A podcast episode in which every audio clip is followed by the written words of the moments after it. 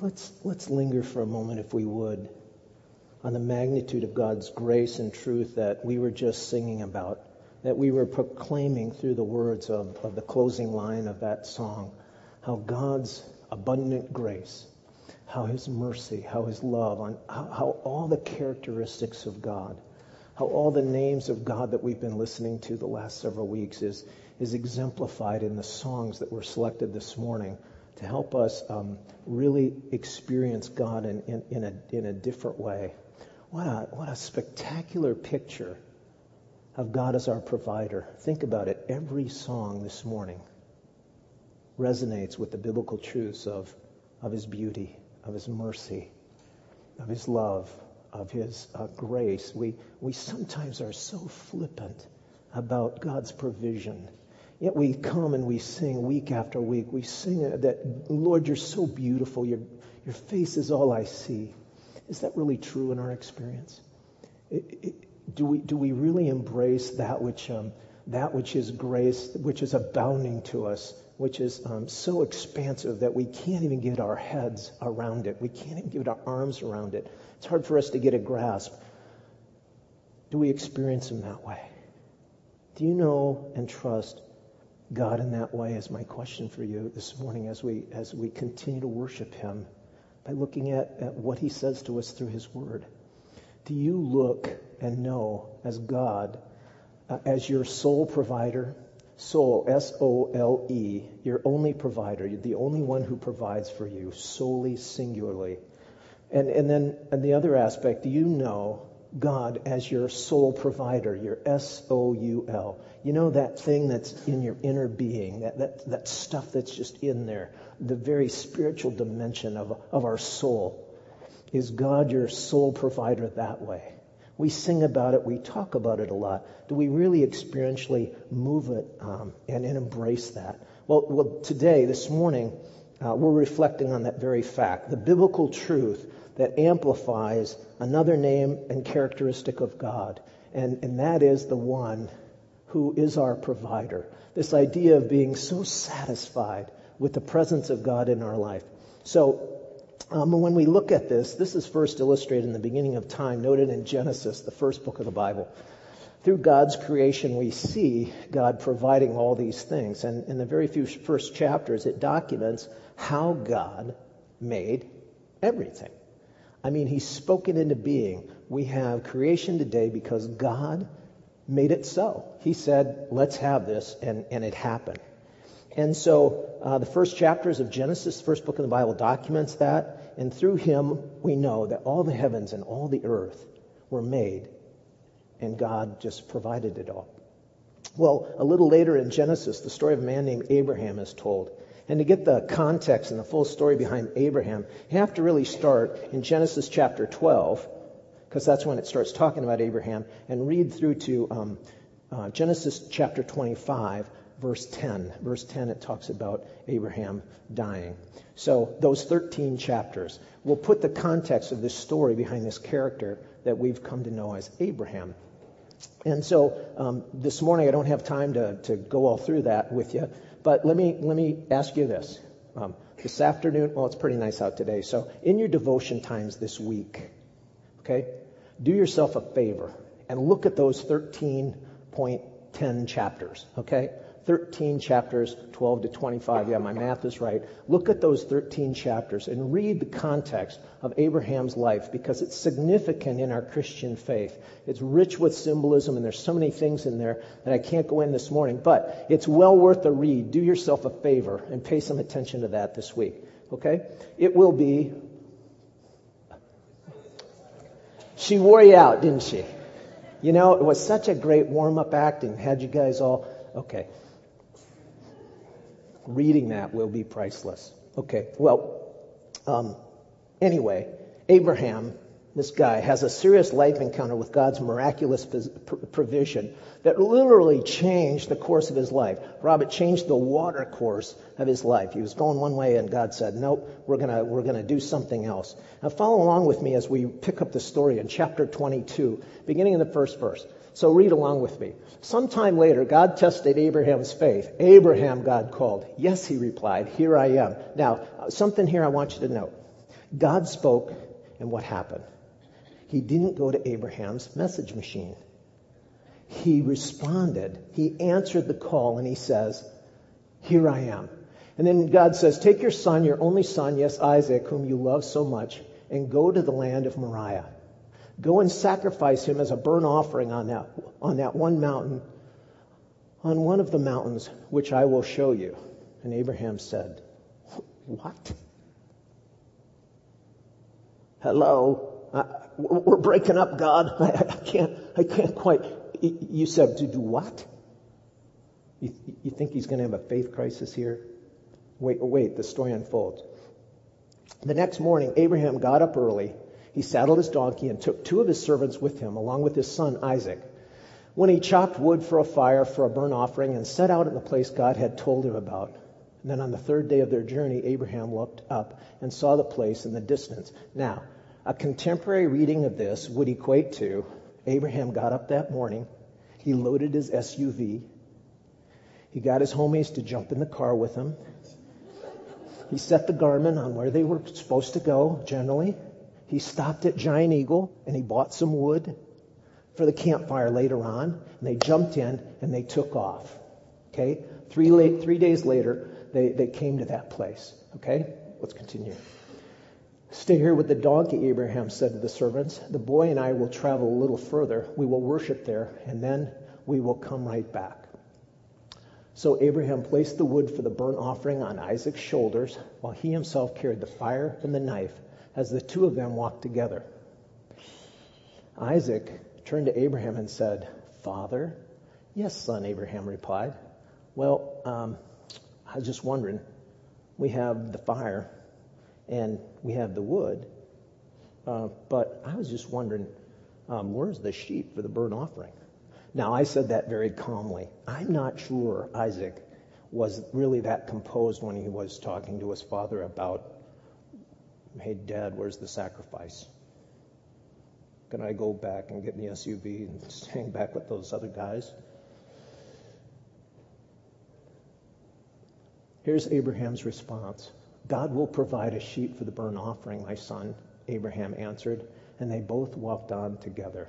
And that was a profound thing because Abraham is still thinking and believing that um, something bad is about to happen. When they arrived at the place where God had told him, Abraham built an altar and arranged the wood on it. Then he tied his son Isaac and laid him on the altar on top of the wood. Now, today, we really think about this being so barbaric. Uh, human sacrifice has been practiced for centuries across the world. And uh, it was a little more commonplace at this time, but not in our Christian faith. We just didn't do that. Um, but this is like really kind of an unbelievable thing. And Abraham picked up the knife to kill his son as a sacrifice.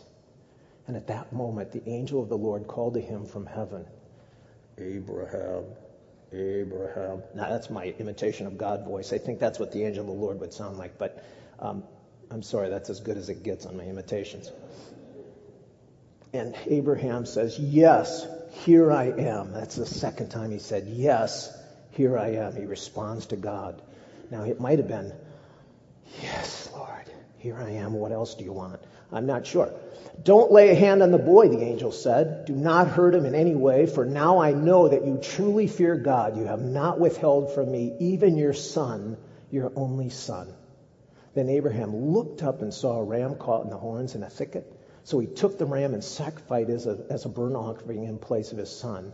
Abraham then named the place Jehovah Jireh, which means the Lord will provide. God is my provider. And to this very day, we know God as one of those names, and that place on that mountain is still there, and it's still used in Proverbs. Pray with me. Father, we are so Oh, we are so struck by your goodness and your provision, and I pray that you speak to us this morning to provide the very words that we need to hear to see your beauty, to understand you as Jesus, the first and the last, to exemplify and, and, and embrace your very beauty and your very glory as we continue to worship you today. Amen. Well, listen, I know we all have a story or two written in our lives that is similar to, to this guy we know as Abraham, where we're tested, where we're challenged, where our faith in God is, is absolutely pushed and stretched beyond the limits. Some of us maybe have already experienced some of them, and for others, they are yet to come. And all God's people said, Oh boy. Uh, you know, um, not, oh boy, where some tests are coming. It's, oh man, are you kidding me? I, don't like that expression, my faith walk. That's the part of the Christian walk that I find very difficult. How about you? But they're coming. So uh, most of our stories might not be as extreme as this, as this one that we've seen in, in, in Genesis 22 with Abraham. But let me tell you something. Our experiences and the testing and the challenging of our faith are as real and as true as the one that we just read about. Now, I, I, know in my own life, I had one of these I am the God that provides for you experience that I'll, that I'll never forget. It marked a, a, literally a turning point in my faith walk, going from what I thought I believed to what I would sing about and confess that I believed to it became something that I experientially believed in real time and in living color. It was back in the fall of 1987. Earlier that year, I had uh, lost, uh, my job had been downsized. I had been cost optimized, or whatever pretty face that you put on it when your job disappears. Okay? I was fired from my job. It wasn't because I was doing a bad job. You'll have to believe me on that. But, uh, um, yep, cost op- optimization. That was a fancy word for we're firing a bunch of people. Um, so to feed my family, I started my own service company, which is a fancy way of saying that I began painting houses for a living um, because, you know, I needed some cash flow. And as the warmer weather wound down, I did some painting jobs, but um, the prospects of the jobs started to dry up, and uh, the pipeline went to zero. It, it was empty. So, um, you know, to say that money was tight in my household my wife's over there, you can verify this with her later, is an understatement. So one afternoon, as I was home, um, sitting at the kitchen table by myself, I was trying to decide um, which bills to pay and which ones to delay. And I started crying. Anxiety, like I had never experienced before, just gripped me. My head felt like it was in this pressure vice. You know the kind of um, mind sweats that paralyze you where, where you, you just can't do anything? You know, I was at the end of my rope and, and uh, finally yelled out to God, God, I can't do this anymore. If you want my car, just take it. You can have it. Because the bill that I was trying to write was my car payment. Well, the Holy Spirit then um, spoke to me, not audibly, but spoke to me in my mind and, and in my heart, that inner being that we talk about. And he told me to get up and, and go look at the car in the garage. Now, this isn't as dramatic as Abraham's story, but um, this is the best I got. So, this is um, what's going to happen. So he says, Get up and, and go out to the garage and, and look at the car. What? You, there's nobody here. What? So finally, after much debate in my mind, uh, I did as he said. And I got up and I walked out into the garage and I looked at the car. And the Spirit of the Lord spoke to me and said, That's not your car, that's my car. And then he went on and he said, And I own all the cars in the world. And guess what? I don't want your car. I don't need your car. I just want you to be clear on who really owns it. I don't want you to be confused about that anymore. Hmm. Then I felt prompted to walk back into the house, and he had me walk around the house. And uh, he made me look at all the stuff in my house. He I looked at the furniture, I looked at the appliances. Uh, he made me think about the electricity, which is something we take for granted. I understand we only had one service last week because of uh, a power outage here. I was glad about that when I spoke at the first service because we had a nice crowd. Um, but the electricity we take for granted, um, even the air we breathe, we know that God created. He owns all of that.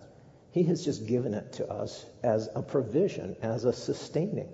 And so again, I hear this prompting of saying, hey, guess what? I own all the houses that have ever been made and that ever will be made. And guess what? All the stuff in them is mine too. I don't want your house. I don't want your car. What I really want is your heart. Have you ever been skewered, you know, by the Holy Spirit like that? That just pierced me right in the spirit. I want you. You know, Uncle Sam, we see that poster that says, I want you. America didn't start that. The angel of the Lord did that way back in Abraham's time, and he says, Hey, I want you. You know what? He's still saying that to us today. Well, here's my response I cried some more.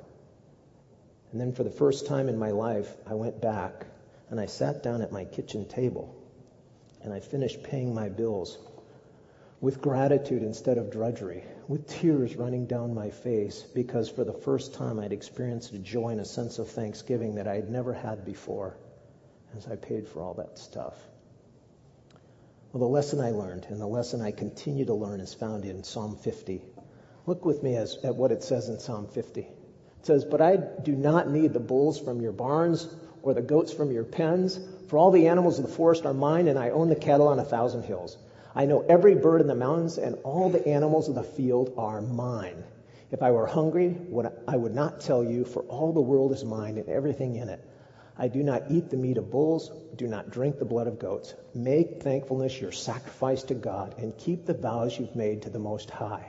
Punchline. Then call on me when you're in trouble, and I will rescue you, says God. And you will give me glory. We sang about that some this morning, didn't we? Well, here we got it. The creator of the universe already owns it all. He's in control of everything. Nothing goes unnoticed by him. Whether you believe it or not, scripture says God even knows the number of hairs on your head. It says that in Matthew 10:30. Now, as I look around, it's the lights up here. Um, it's kind of hard to see some of you, but I see some reflections off of some of the chrome domes, some of the cue balls out there. Now I understand I just they're waving. I understand I just insulted half the guys on the worship team that were up here this morning. Jay, I'm sorry. You know, you're supposed to be nice to the worship team. Um, Denise was kidding around with her husband who's running the sound back there today. You have to be nice to your sound men or else they'll do crazy things to you while you're up here. You'd be nice to the to the slide person who's running that because there's a lot of support in pulling something else like that off. But you know, for for some of you out there, God knowing the number of hairs on your head really isn't that big of a challenge. I'm sorry. Now, uh, to all the bald guys in the room who are not laughing, let me apologize. But they've already experienced the truth of that song that we sing. He gives and takes away. He gives and takes away. My heart will choose to say, Lord, blessed be your name. You see, we don't make the choice of proclaiming and blessing God's name in our circumstances. We don't do it by our understanding. We don't do it by our mind. I can't figure out what God's doing. And I'm glad because he'd be way too small if I could.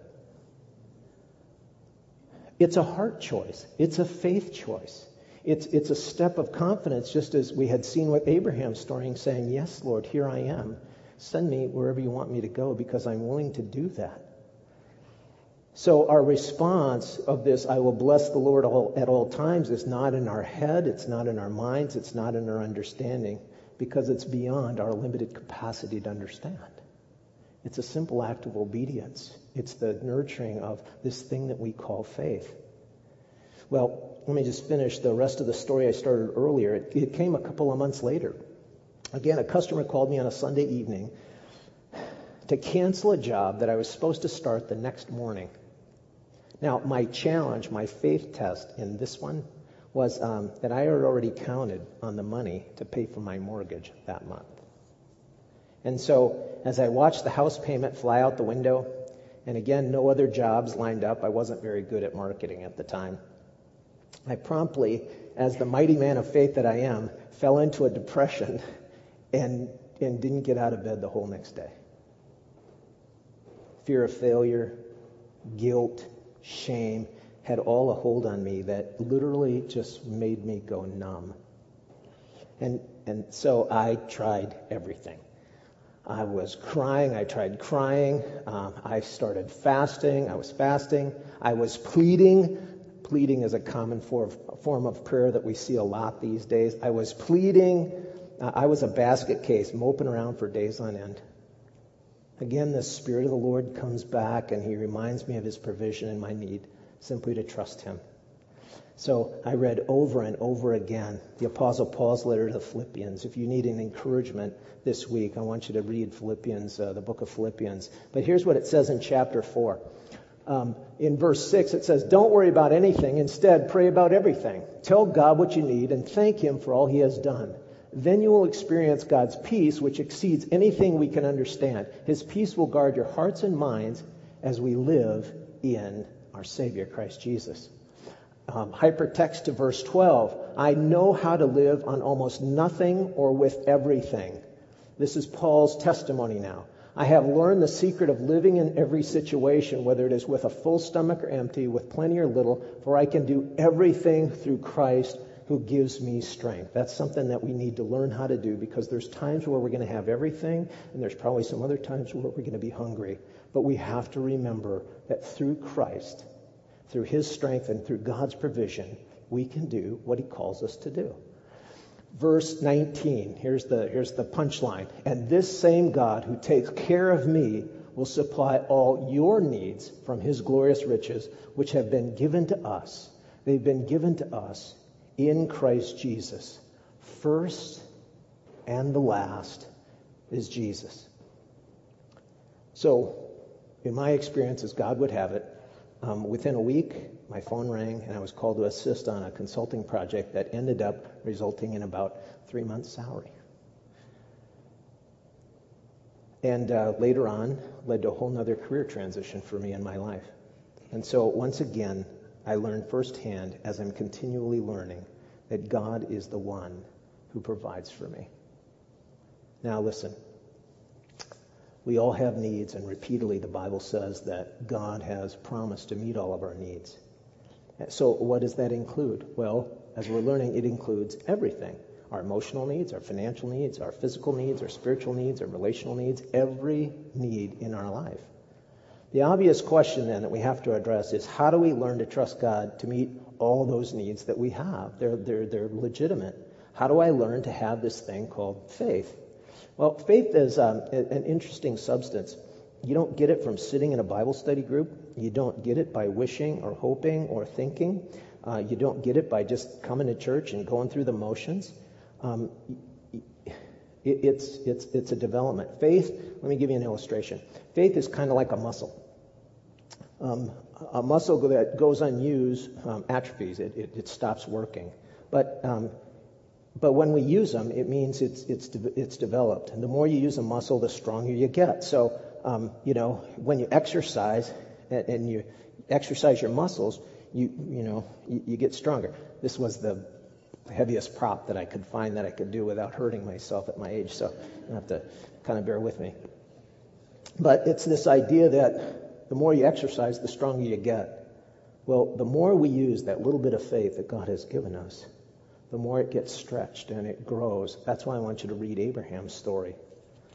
Now, we, we often call the circumstances that God allows to stretch our faith trials. Trials is a nice church word. In the secular market, they're called a lot of other things, but with this crowd, we're going to use the word trials, okay? That's safe for our church experience this morning. And the Bible says in 1 Peter 1 7, these trials will show that your faith is genuine. It is being tested as fire tests the purify and purifies gold. Now, I don't always like that part, but it does that. Through your faith, um, though your faith is far more precious than mere gold. We heard that earlier. Denise would say it is priceless. Right.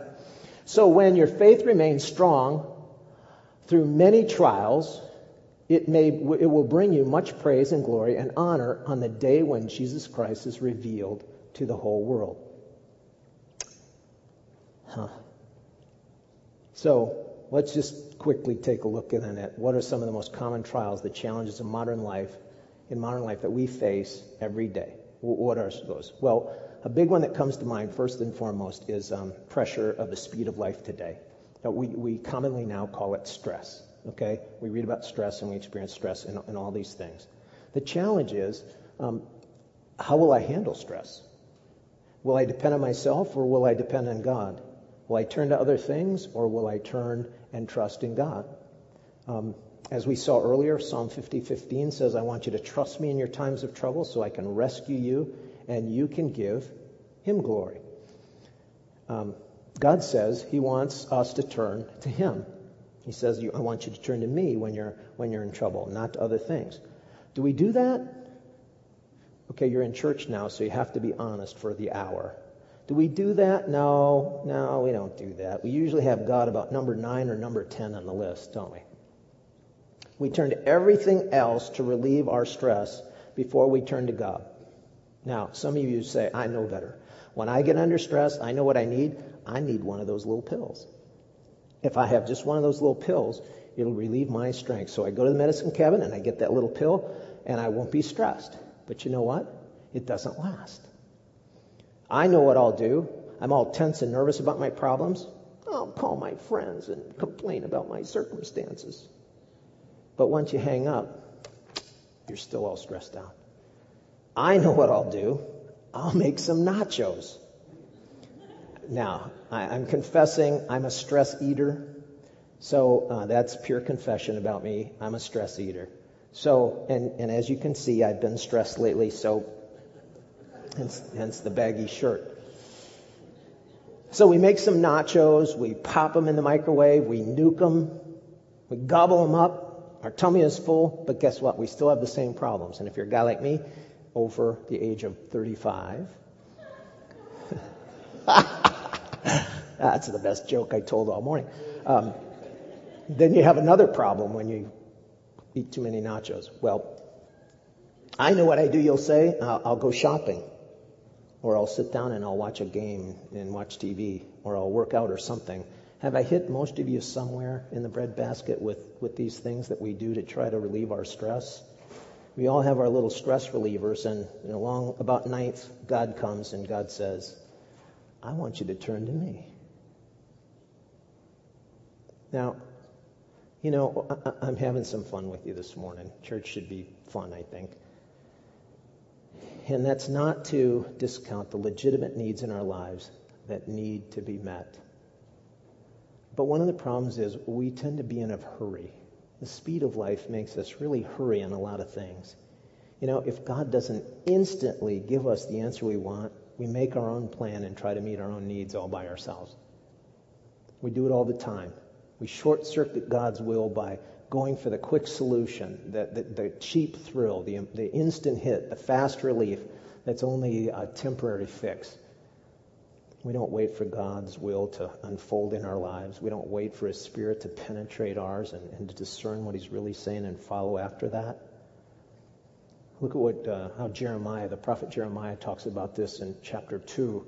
My people have done two evils. They have turned away from me, number one, the, uh, the spring of living water. And we sang about that, Jesus, the living water today. And they've dug their own wells, which are broken wells that cannot hold water. Uh, just take a trip with me. Imagine this. You're walking through the Sahara desert for days with no water and no shade. Now, you probably wouldn't have to go to the Sahara Desert lately with the weather we've been having. Just say you're in central Ohio walking through the desert for days with no water and no shade. You know, your throat gets parched, your tongue, it starts to swell, and you think you're going to die if you don't get some water. So you come over the sand dune, and immediately you see this neon sign flashing. It's flashing God's free, unlimited, everlasting, fulfilling living water. This is my illustration for a flashing neon sign, so that's all the visuals I have. I'm sorry I couldn't find a slide for that, but um, this, okay, so it's saying free living water. But do you walk up and do you ask for a drink? No. We walk right on past it and talk to the guy who's next to it and say, hey, hey, you got a shovel? And we pick up the shovel and we go over and we start digging our own well because we're bound and determined to get our own water our own way. You know, even worse, Rob, here's the crazy thing. We have the audacity as we're digging to ask God to help our efforts and to bless our work. it's crazy. Have you ever done that? Yes, you have. You get into a relationship you know is wrong, and then you pray, God, please bless this relationship. Or you go out and you buy things you don't need with money you don't have to impress people you don't like. You get overextended in debt and then come back and say, God, please bless my finances. I have a financial need. How many times do we do that? We try to turn a desire, something we want, into a need. We figure out our own scheme and ask God to bless our plans. Guess what? God is not going to do it. Not going to do it. He, he won't do it. He won't have any part of it. Now, now, I know some of you right now are struggling with financial pressure and the temptation to cut corners, maybe to be unscrupulous, uh, stop tithing, cheat on your taxes, do a, a, an unethical business deal, anything to get out of debt. Guess what? You're building a well that won't hold water. Some of you are under tremendous emotional pressure. You don't turn to God, you reach for that bottle. Or we, we reach for those for those substances. Oh God, please bless my circumstances. That that temporary try to quick fix relief. We're digging a well that's not going to hold any water. It's a quick fix, it doesn't solve the problem. So, what's the answer? What's God's word say to us for the answer? We'll look again at, at, at Proverbs. Here's what it says in Proverbs 3, 5, and 8. Trust in the Lord with all your heart and lean not on your own understanding. In all your ways, in all your ways acknowledge him, and he will make your paths straight. Do not be wise in your own eyes. Fear the Lord and shun evil. This will bring health to your body and nourishment to your bones. Isaiah 50:10 says it this way: If you're walking in darkness without a ray of light, Trust in the Lord and rely on your God. Let me ask you, is your God big enough today? Is your expectation, your faith, and, and your realization of God big enough today to meet the needs that you have? If not, you need a different definition. You need to start broadening your expectation your understanding of who the God of the universe really is. God sees that we're under stress. So we're learning, are we learning to turn to Him? Or are we going to turn to other things? I mean, it's a simple matter of He's saying, Will you trust me? And He is trustworthy. Well, you know, as we're talking about these challenges and other common challenges, how do we handle disappointment? You know, life is um, disappointing a lot of the times careers, events, marriages, our plans for the future often don't turn out the way we expect or the way that we had hoped. Sometimes the most disappointing things in our life are people, the people around us. Why? Well, it's often because we expect them to meet a need that only God can fill in our lives. Maybe you've thought in the past, if I could only get married, then I would, I would be fulfilled and my life would be more satisfying. Or if only my wife or if only my husband were a little different, then my problems would be solved if they would only change. If my children were different, maybe if they were like the neighbors, more like the neighbors' children, I'd be more content. Or, um, you know, if I had a different set of parents, uh, life would be so much better off. Yeah? The problem is not the people in our lives. The problem is our response to them. The answer to our insecurity, the answer to our worries, to our fears, to our depression, our, our dissatisfaction, our discouragement, our sense of failure, our boredom, our lack of purpose is not another person. Here's the answer the answer is God. When you expect another person to be your Savior, you're setting yourself up for a major, major disappointment. The Bible says it this way in Isaiah 2:22 that we should stop trusting in people to save us because people are only human. Listen, there's only one Savior, and his name is Jesus Christ. First and last, not ninth or tenth. First and last. Jeremiah 17, 7 says it this way Blessed are those who trust in the Lord and have made him, not other people, their hope and confidence. What happens if you do this? We'll look at God's promise in Isaiah 49, 23. It says, Anyone who trusts me will not be disappointed. Do you believe that? Is your relationship with God like that? Or are you disappointed with God this morning? He's challenging us to, to, to, broaden our definition to see him as the God who is the one who provides. That, that element of how do we find our, our satisfaction in that. Well, you know, I, I try to change my response towards people who frustrate me by praying for them. Um, I don't know about you, but there's some people that, that I often run across that frustrate me. They don't meet my expectations. And so, um, you know, oftentimes our, our response is we, we judge them, we gossip, we do something else, um, but nothing positive. And so I'm trying to change that. And one of the things I try to do then is, is to tray, pray for people or, or pray about circumstances that I'm frustrated with. Well, I had a cool experience just last month. Um, can we do the slide? That, that is one of those things that is um, just, it's kind of unexplainable um, I had the privilege of being invited to do the invocation at the Ohio House. And so on my right is the, is the Ohio State um, Speaker of the House, um, Mr. Batchelder, uh, William Batchelder. And on my left is um, Anne Gonzales, State Rep Anne Gonzales, who represents State District 19 here in the, in the Westerville and, and, and greater Westerville area.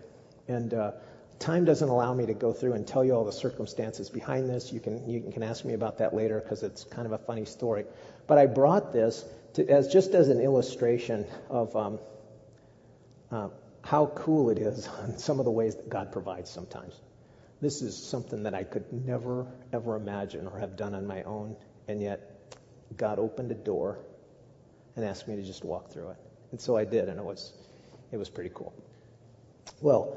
Another challenge we'll, we'll face is uh, how, will we, how will we keep our commitments? Our life, our character, our destiny are all shaped and destined by the commitments we make and, and what kind of follow through we have. And so the problem we have today is that most folks are half committed or half committed to a dozen or more things. We got a thousand things that stretch us in our lives instead of being totally committed and really serious about one or two things in life that really matter for both now and for eternity. Ecclesiastes 4, uh, 5 4 says it this way If you make a promise to God, don't be slow to keep it. God is not happy with fools, so give God what you promised. Let me ask you, what commitments have you made lately to God that you've uh, let slack off? I'm not calling you a room of slackers. I'm just saying sometimes we make a commitment to God and then we don't follow through. Ecclesiastes 8:5 goes on and, and, and says it this way: the wise person will find time and the way to do what they say. You see, weak people make excuses. Wise people find the time and the way to do what they say they'll do.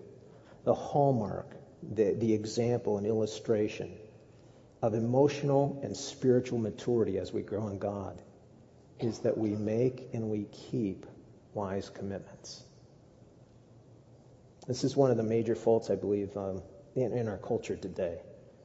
People give up before hanging in there to make it through. Uh, we, we, we, our attention span is so short, our patience level is so short just because we have a tough time. We bail and we give out too soon. Scripture tells us in Psalm 15:4, God blesses the person who keeps his vows, even when it causes pain even when it hurts. Well, listen, there's one more challenge important to touch on this morning because we face it again and again and again and again. And it deals with the issue of our priorities and confronts us with this last question who and what is first in our life? We sang about it earlier this morning. One of the greatest promises of the Bible that deals directly with this question is found in Matthew chapter 6, verse 33. This is a life verse for me. It's just something that God has used to impact my life and refresh my spirit and renew my mind. And it says this Seek the kingdom of God above all else and live righteously, and he will give you everything you need. King James Version says, Seek ye first the kingdom of God and his righteousness. And then all these other things will be added unto you seeking God first, giving Him first place in everything, in every aspect of our lives. You see, God has promised to provide for every one of our legitimate needs our emotional, financial, physical, relational, spiritual if we put Him first in every area of our life. Any of you watch that poker show? You know, where they go, I'm all in this morning, are you all in for God? Are, are, are, is He really first place where things just don't have a value when they're compared to Him? That's what He's talking about as our provider.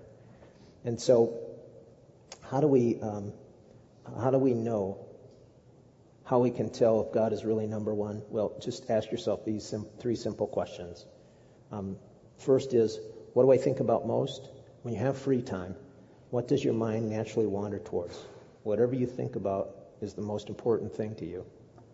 And then second, where does your money go? The Bible says where your treasure is, your heart will be also in Matthew 6:21. Our stewardship determines what is of really value to us, what we value most. And third, um, how do you spend your time?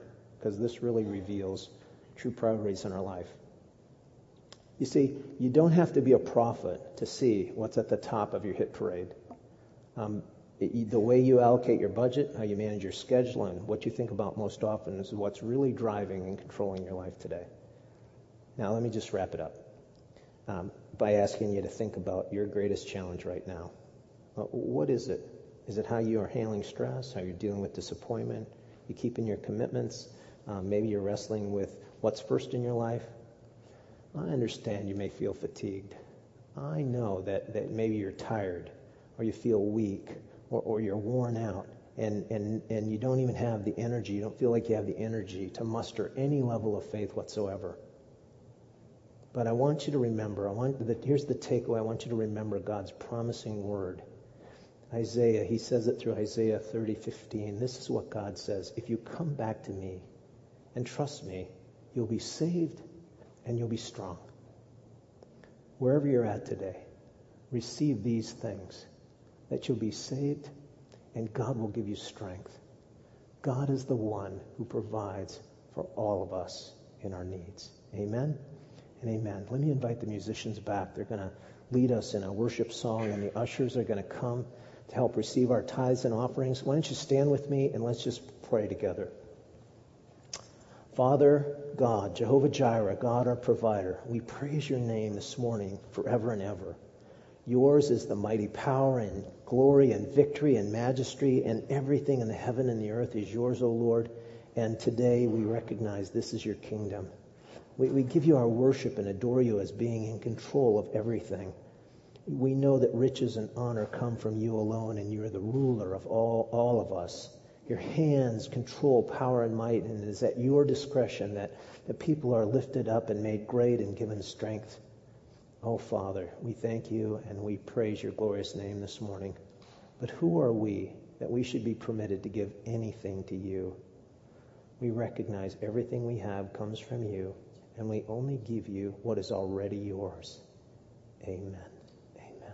All right, from your own mouths, today is the day. I was kidding around earlier uh, with the first service that um, see, even the seals know that it's today. That oh, oh, oh, oh, oh, oh. Even the seals know that today is the day, Jesus first and last. Let me pray for you. I pray that, that God who gives you hope will keep you happy and full of peace as you go and you believe in Him. I pray that God will help you overflow with His hope and His provision in Him through the Holy Spirit's power to you. Amen and amen.